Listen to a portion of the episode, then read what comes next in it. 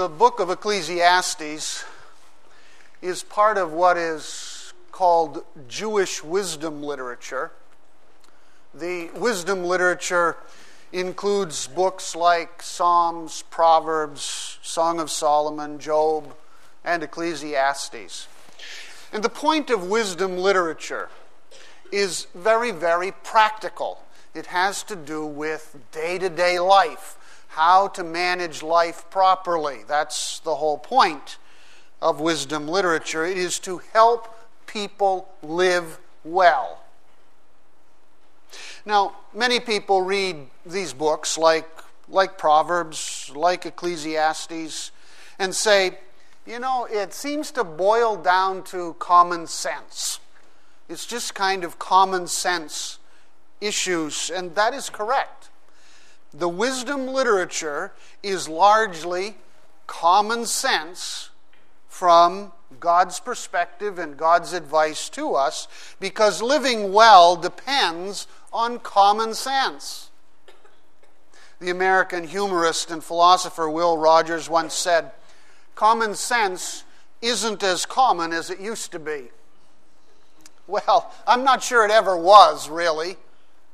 The problem with common sense is that we know it, we just don't do it.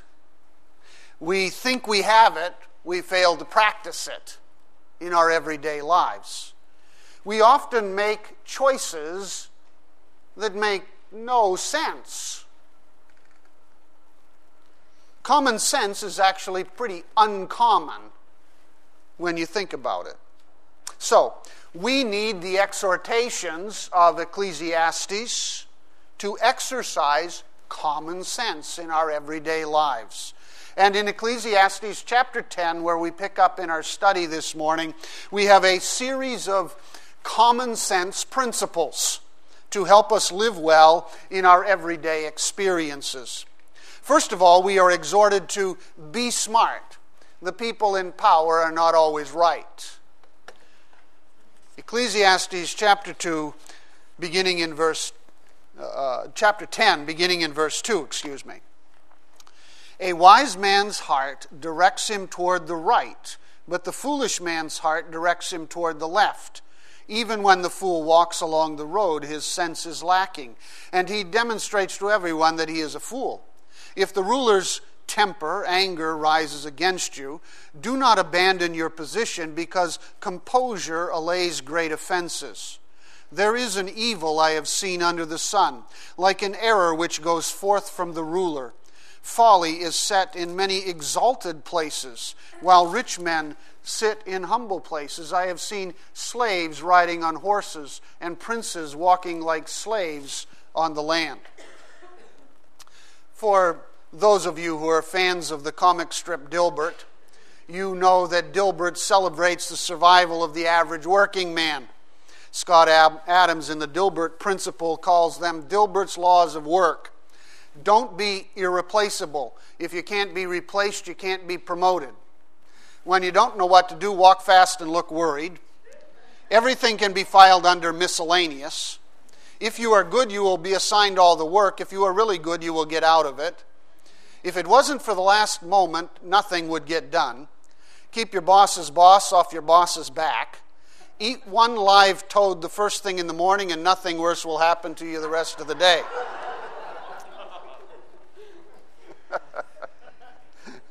I like Dilbert. Well, his advice is not always too practical. It's a little sarcastic, certainly.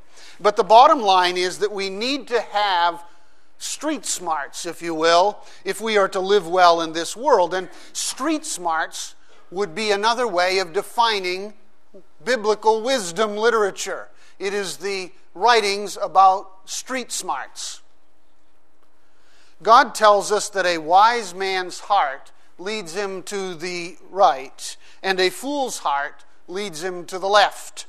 Now, at the risk of offending all of you left-handed people this morning, obviously the metaphor was that right is right and left is wrong in this metaphor. And a wise man knows how to do what is right. He knows how to keep himself out of danger. He knows how to make good choices in life. And a foolish man, well, he makes stupid choices. He leans to the left and he exposes his life to problems.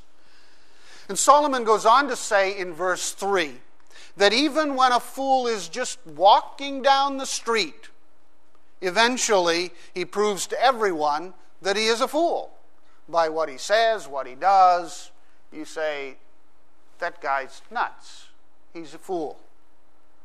Solomon goes on in verse 4 to give one practical example of some street smarts, if you will. If a ruler is angry with you, it is best not to abandon your position, he says. In other words, when the boss gets mad at you, translated into our world, don't quit, don't resign your position in a fit of frustration. And you've probably noticed people who just can't take the anger of the boss, the king in this case. And they just, in a fit of frustration, that's it, I'm done, and they quit. They resign their position, they abandon their position. Well, the decision, Solomon said, is a dumb decision because now you don't have a job. And to use another proverb that we often say today, you cut off your nose to spite your face. Instead, Solomon says, be smart. Have street smarts in the working world. Solomon tells us that in the next clause, composure alleviates great offenses. The NIV says, calmness can lay great errors to rest. Be calm. Your boss may be a jerk. He may be, or she may be, for that matter. But quitting will not help you and will not solve the problem just because your boss is a jerk. If you respond calmly, if you respond with composure in that situation, you can mitigate the boss's errors and solve the problem for the company in a way that is good for you and for those that work with you. And that is street smarts in the corporate world. Solomon goes on to talk about a great evil. I have seen a great evil, he says, under the sun. Now, remember that Solomon uses this term evil in the book of Ecclesiastes not so much to refer to some immoral act or moral evil in that sense. He uses it to simply mean something that is unjust, unfair, catastrophic, a major problem, a calamity. In this case, he says, I have seen an evil in this world, a calamity, an unjust situation, a ruler, or, again, in our world, a boss plays favorites.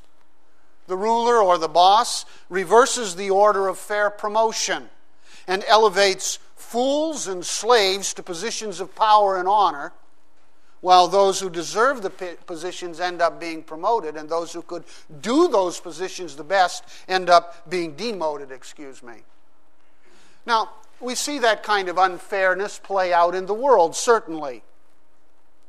People don't always get ahead on merit. The promotions don't always come to those who do the best job. Sometimes company politics get in the way. Sometimes other issues get in the way. And sometimes fools are promoted into those jobs that a wise person would do much better. It's not fair, Solomon says. But it is life under the sun. It's life here on this earth. There's unjust, unfair things that happen in the workplace, in the community. Be smart, he says. The people in power are not always right. And the decisions that executives make don't always make the company better. As believers, then, our faith is where? It's not in presidents or governors or executives, it is in the Lord. And we trust Him. And we need to respond to unfair and angry bosses and situations and fools who do stupid things in our world with calmness and composure, because life has a way of turning around in the end, because God is in control. Every day for close to 7 years, Walter Buck Swords cursed and stomped his feet in his favorite restaurant, Luby's Cafeteria, demanding that he get his food exactly the way he wanted it, or it went back, and he was just a terrible customer in that little cafeteria. And every day for 7 years, he demanded his favorite waitress, Melinda Salazar, to wait on him, to serve him. Every day for close to 7 years, she did whatever she could to help this very demanding, nasty customer. And when Walter Swords died at 89 years of age, just days before Christmas in 2007, he left Salazar $50,000 and a 2000 Buick in his will for waiting on him.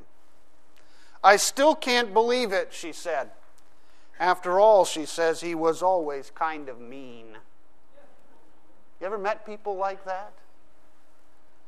She had street smarts. She knew how to maintain her composure, to be calm in the face of people who are just plain mean. Second principle, be prepared, do the work when it needs to be done. Verses 8 through 11. "He who digs a pit may fall into it, and a serpent may bite him who breaks through a wall. He who quarries stones may be hurt by them, and he who splits logs may be endangered by them. If the axe is dull and he does not sharpen its edge, then he must exert more strength. Wisdom has the advantage of giving success.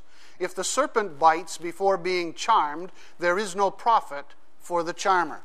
Now, the key to understanding Solomon's point in this little batch of verses is found in a word he uses in verse 10, and he repeats again in verse 11. The Hebrew word means advantage or profit, gain. The point is that wisdom, he says, brings advantages or profit. Wisdom helps us be successful, verse 10. But the profit or the gain that wisdom can bring to us in life can be nullified if we do not pay attention to the small things in life. Wisdom must be applied in everyday, sometimes minor experiences of life if we're going to be successful. See, wisdom isn't about figuring out the big decisions. Wisdom is about all the little things that happen in life, in everyday life, and doing well. But wisdom has to be applied. Wisdom can bring us profit, can bring us advantages, but it must be applied in order to bring us those advantages. We must be prepared to do what needs to be done, and we must do it when it needs to be done, or we will lose the profit that wisdom can bring into our lives.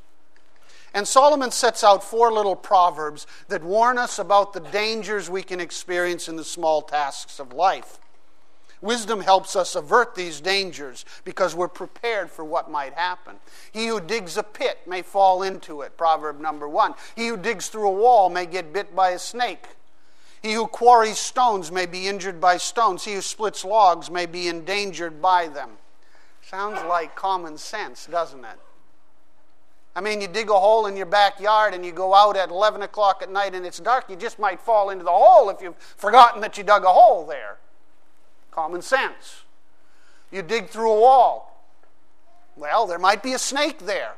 We don't have the problem so much up here in the state, in Maine, because we don't have poisonous snakes. But somewhere else, there might be a poisonous snake there. You might get bit. He who quarries stones, a stone might fall on you. He who splits logs, well, the axe might cut you, or a log might fall on you. These things happen. Watch out. Be prepared in the little things in life, because these are not big things. These are little things that you're doing that could endanger you. And he goes on to exhort us in these verses to be prepared for everything in life. Because when you're least prepared, one of these little things can happen that really cause damage and harm to you. If you're going to split wood, a sharp axe will make the job a lot easier, which reminds me this morning that I need to sharpen my axe. Right? Wisdom helps us succeed because wisdom teaches us to be prepared for what might happen on the job or in our homes. Wisdom also must be applied in a timely manner. If we procrastinate, anybody here procrastinate? If we procrastinate, we may find out that it's too late to apply the wisdom, and so we forfeit the benefits or profit that wisdom could bring to our lives. How often do we procrastinate on a matter only to act too late to solve the problem? Procrastination is one of those little things in life that has big consequences. What we do needs to be done when it needs to be done to be successful. It is the wisdom of small things. And that's why Solomon says, look, if a snake bites a person before the snake is charmed, there's no profit, no gain to the charmer. The person is dead. You can't go back and say, oops. There are no do-overs when it comes to snake charming. Now, this, by the way, was a common activity in the ancient world, where people would go around, these snake charmers, and they'd have their snakes and they'd charm them for a fee and make a profit on that. In fact, it's still done today. I grew up in the country of Pakistan, for example, and I can remember as a child a snake charmer coming to our house, and somebody had paid him to come and do his snake charming thing. And he had his basket there in front of him, and he started playing, and he took the lid off the basket and he started playing, and this big cobra comes up out of the basket, swaying in time with the music. Man, I lit out of there so fast. Whoa! That thing was scary. And we had an outside balcony, basically, and I ran up to the outside balcony. I figured, I'm a lot safer up there looking down at that thing. Well, Solomon says, look, what profit is there if the snake comes out of that basket and bites somebody and kills the person before the snake charmer actually charms the snake? I mean, nobody's going to be happy. The person's dead and the charmer's not going to get his money, and it doesn't work. You have to do things on time. You'd better be charming that snake before something bad happens. You can't wait. You can't procrastinate. And that's the way it is with us in all of life, really. All our good intentions are nullified if we do not do what needs to be done when it needs to be done. If we do it too late, then the consequences are already in place. Delay is the deadliest form of denial, Northcote Parkinson said. Delay is the deadliest form of denial. He was asked to explain it once at a tea. I will, replied Parkinson, in a few minutes. In other words, I won't.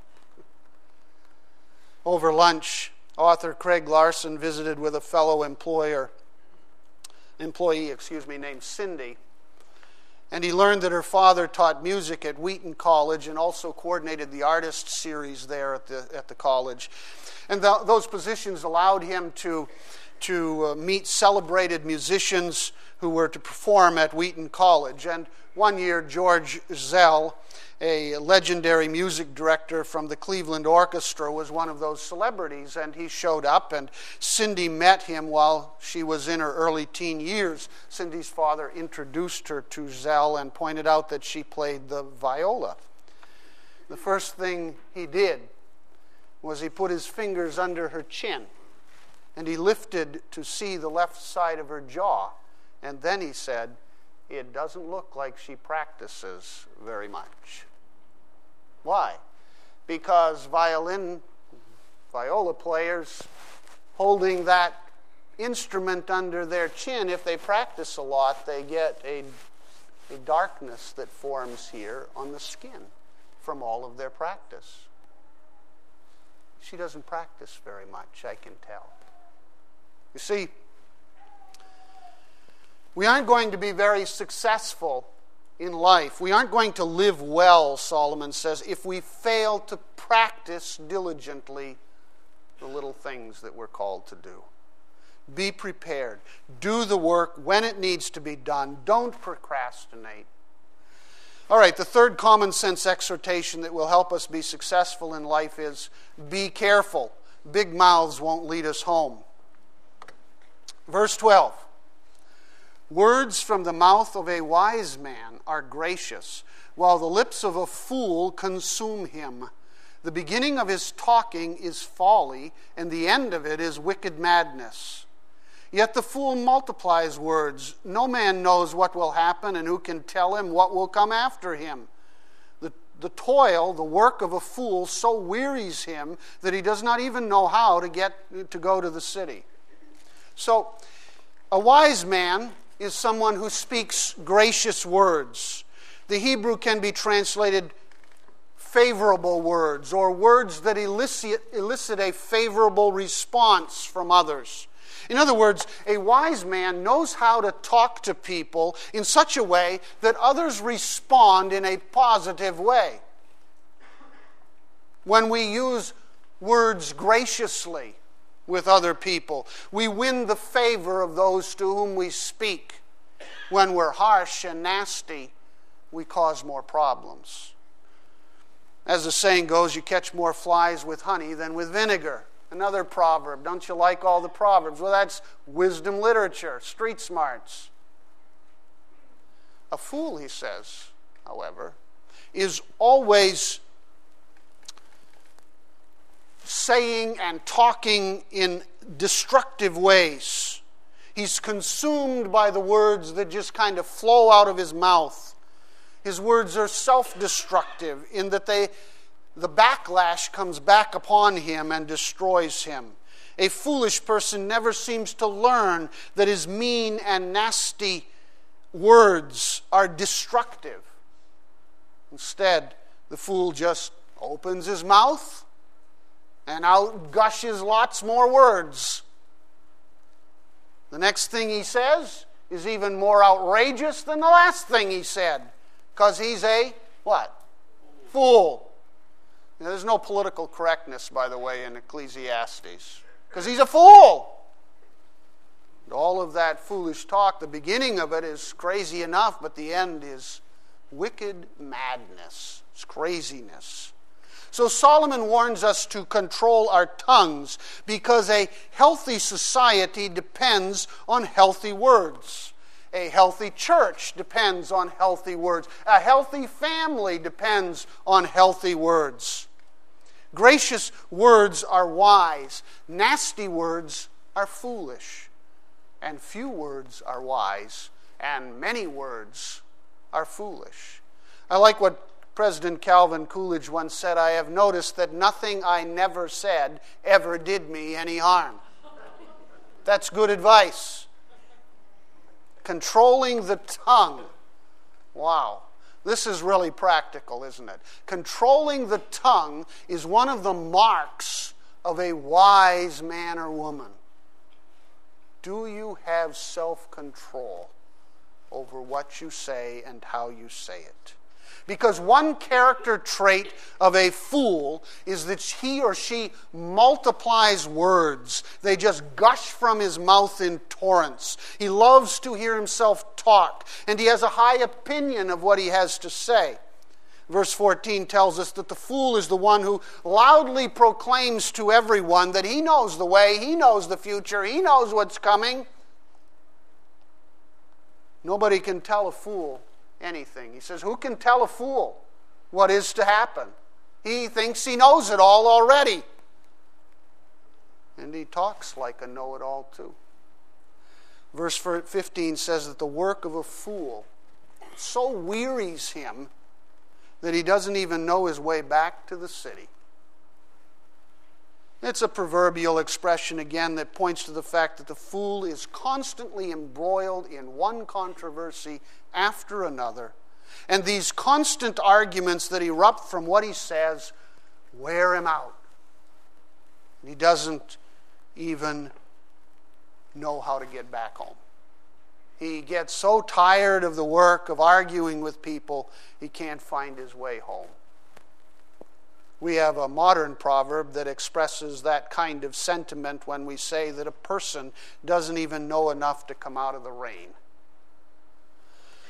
Solomon warns us, look, don't follow these kinds of people, these kinds of loud-mouthed fools, because they will never lead us home. We will never find contentment. We won't find security following a fool in life. Fools boldly lead us right into destruction. During a 1923 training exercise, a naval destroyer called the USS Delphi led a flotilla of seven vessels down the California coast. The USS Delphi was captained by a Lieutenant Commander Donald T. Hunter. He was a very experienced navigator and an instructor at the Naval Academy. But without warning, as they traveled down the California coast, they encountered a thick blanket of fog.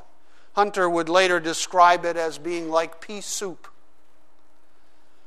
He couldn't get an accurate calculation of his location. And contrary to where he thought he was, the lead ship was headed right into Devil's Jaw, which was a very rocky set of outcroppings along the California coast. But that didn't stop Lieutenant Commander Hunter from just forging right ahead, full steam. It wasn't surprising to those who knew him, for Hunter was known for his self-confident, I know the way, I can get it done, decisiveness, and what others called his magic infallibility when it came to guiding his ships. Well, traveling at 20 knots, the USS Delphi smashed broadside into the rocky shoreline. The force of the collision ripped the ship in two. One by one, the other ships roared full tilt right into that same rocky coast, and all seven ships were destroyed. And 20 seamen lost their lives. It still stands as one of the worst peacetime naval disasters in American history. All because a fool was leading the way. And in his bravado and his confidence, he led everyone right into destruction. Be careful. Big mouths won't lead us home. Fourth principle, be alert. Lazy leaders bring down a nation.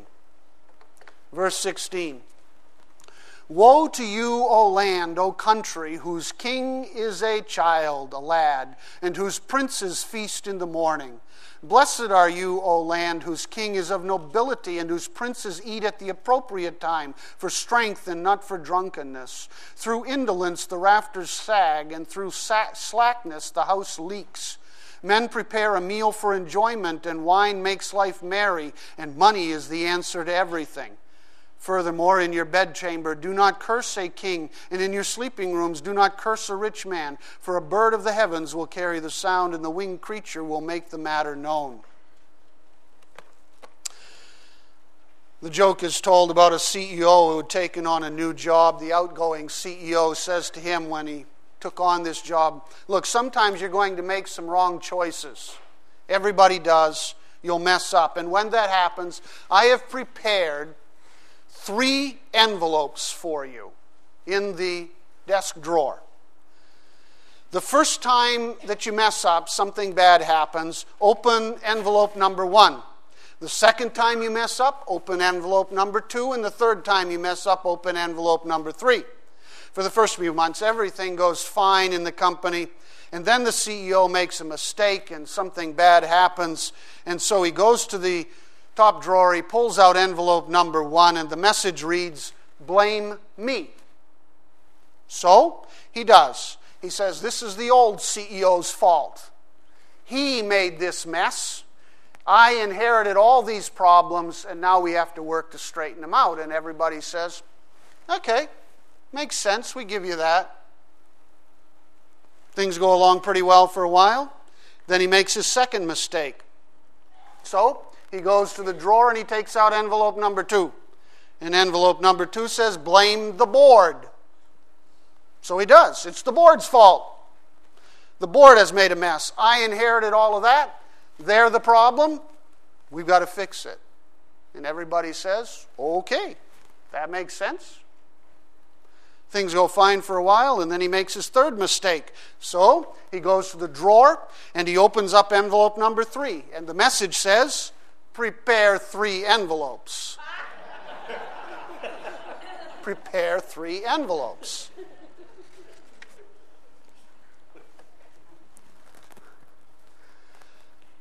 We see that a lot in life, actually, the blame game.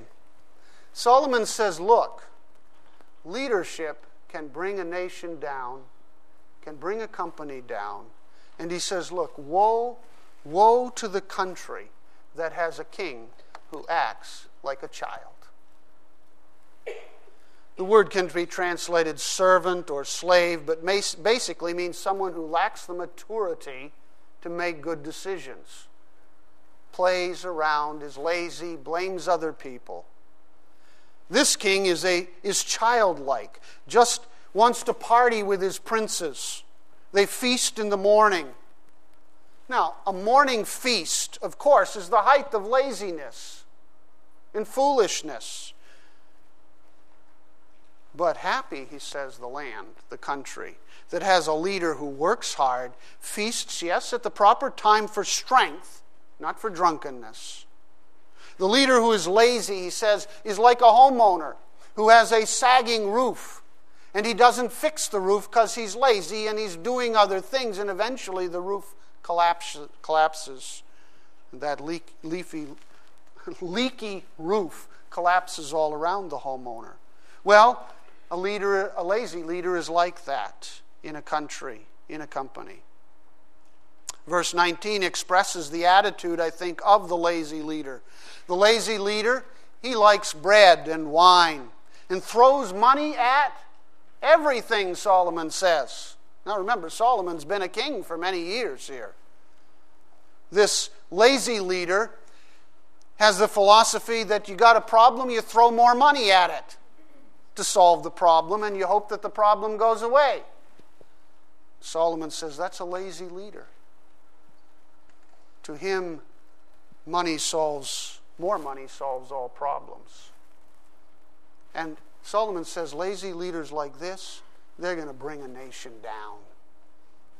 They will bring a company down. They will destroy it. So, what do we do with lazy leaders? Well, how should we respond? Solomon says, all right, be careful. Be smart.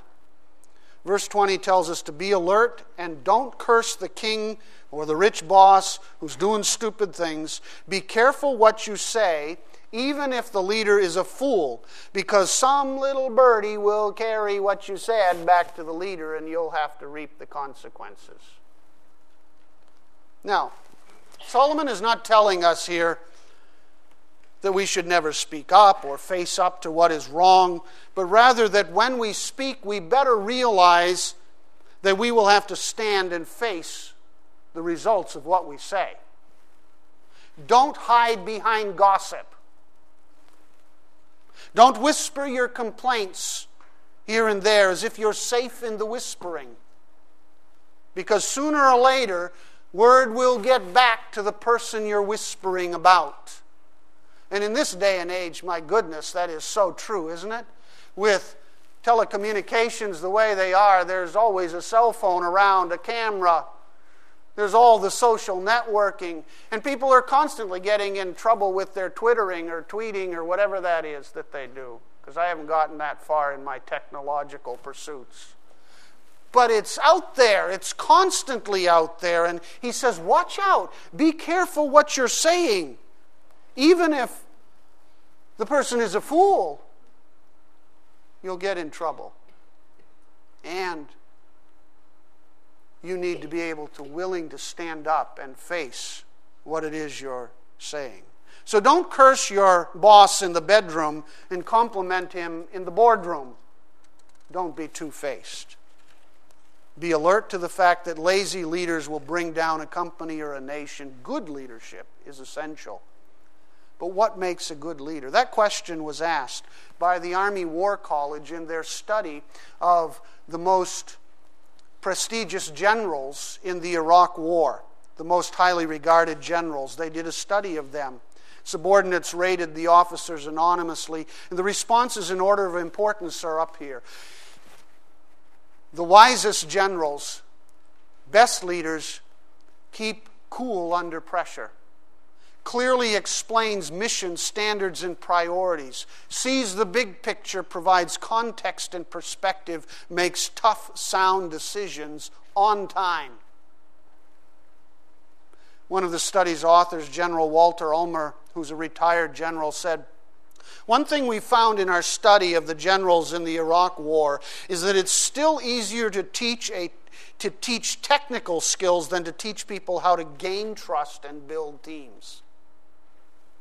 Ulmer noted that many key behaviors are learned by example, so good leaders tend to produce good leaders, and bad leaders produce bad leaders.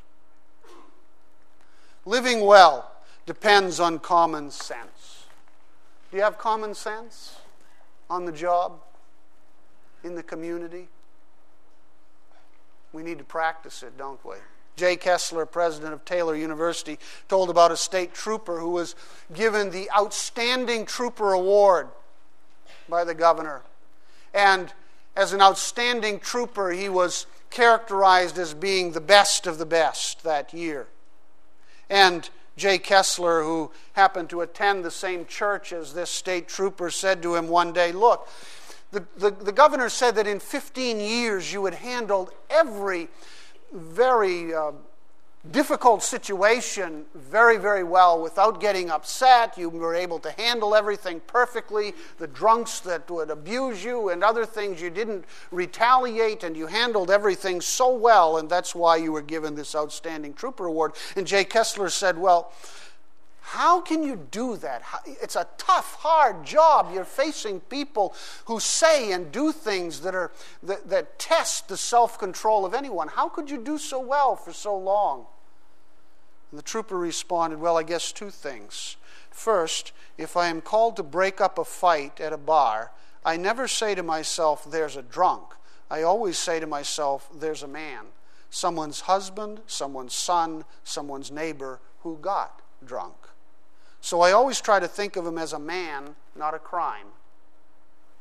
Secondly, the Bible says that a soft answer turns away wrath. So whenever I walk up to the window of an automobile, I always speak a little lower than the person I'm speaking to." Sounds like pretty biblical common sense to me. And it would be good for all of us to practice it in our lives, right?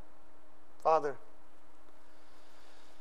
help us to live common sense lives, and to follow principles that will lead to living well, because that honors you. Give us your mind, your spirit, in all of our relationships, I pray. In Jesus' name.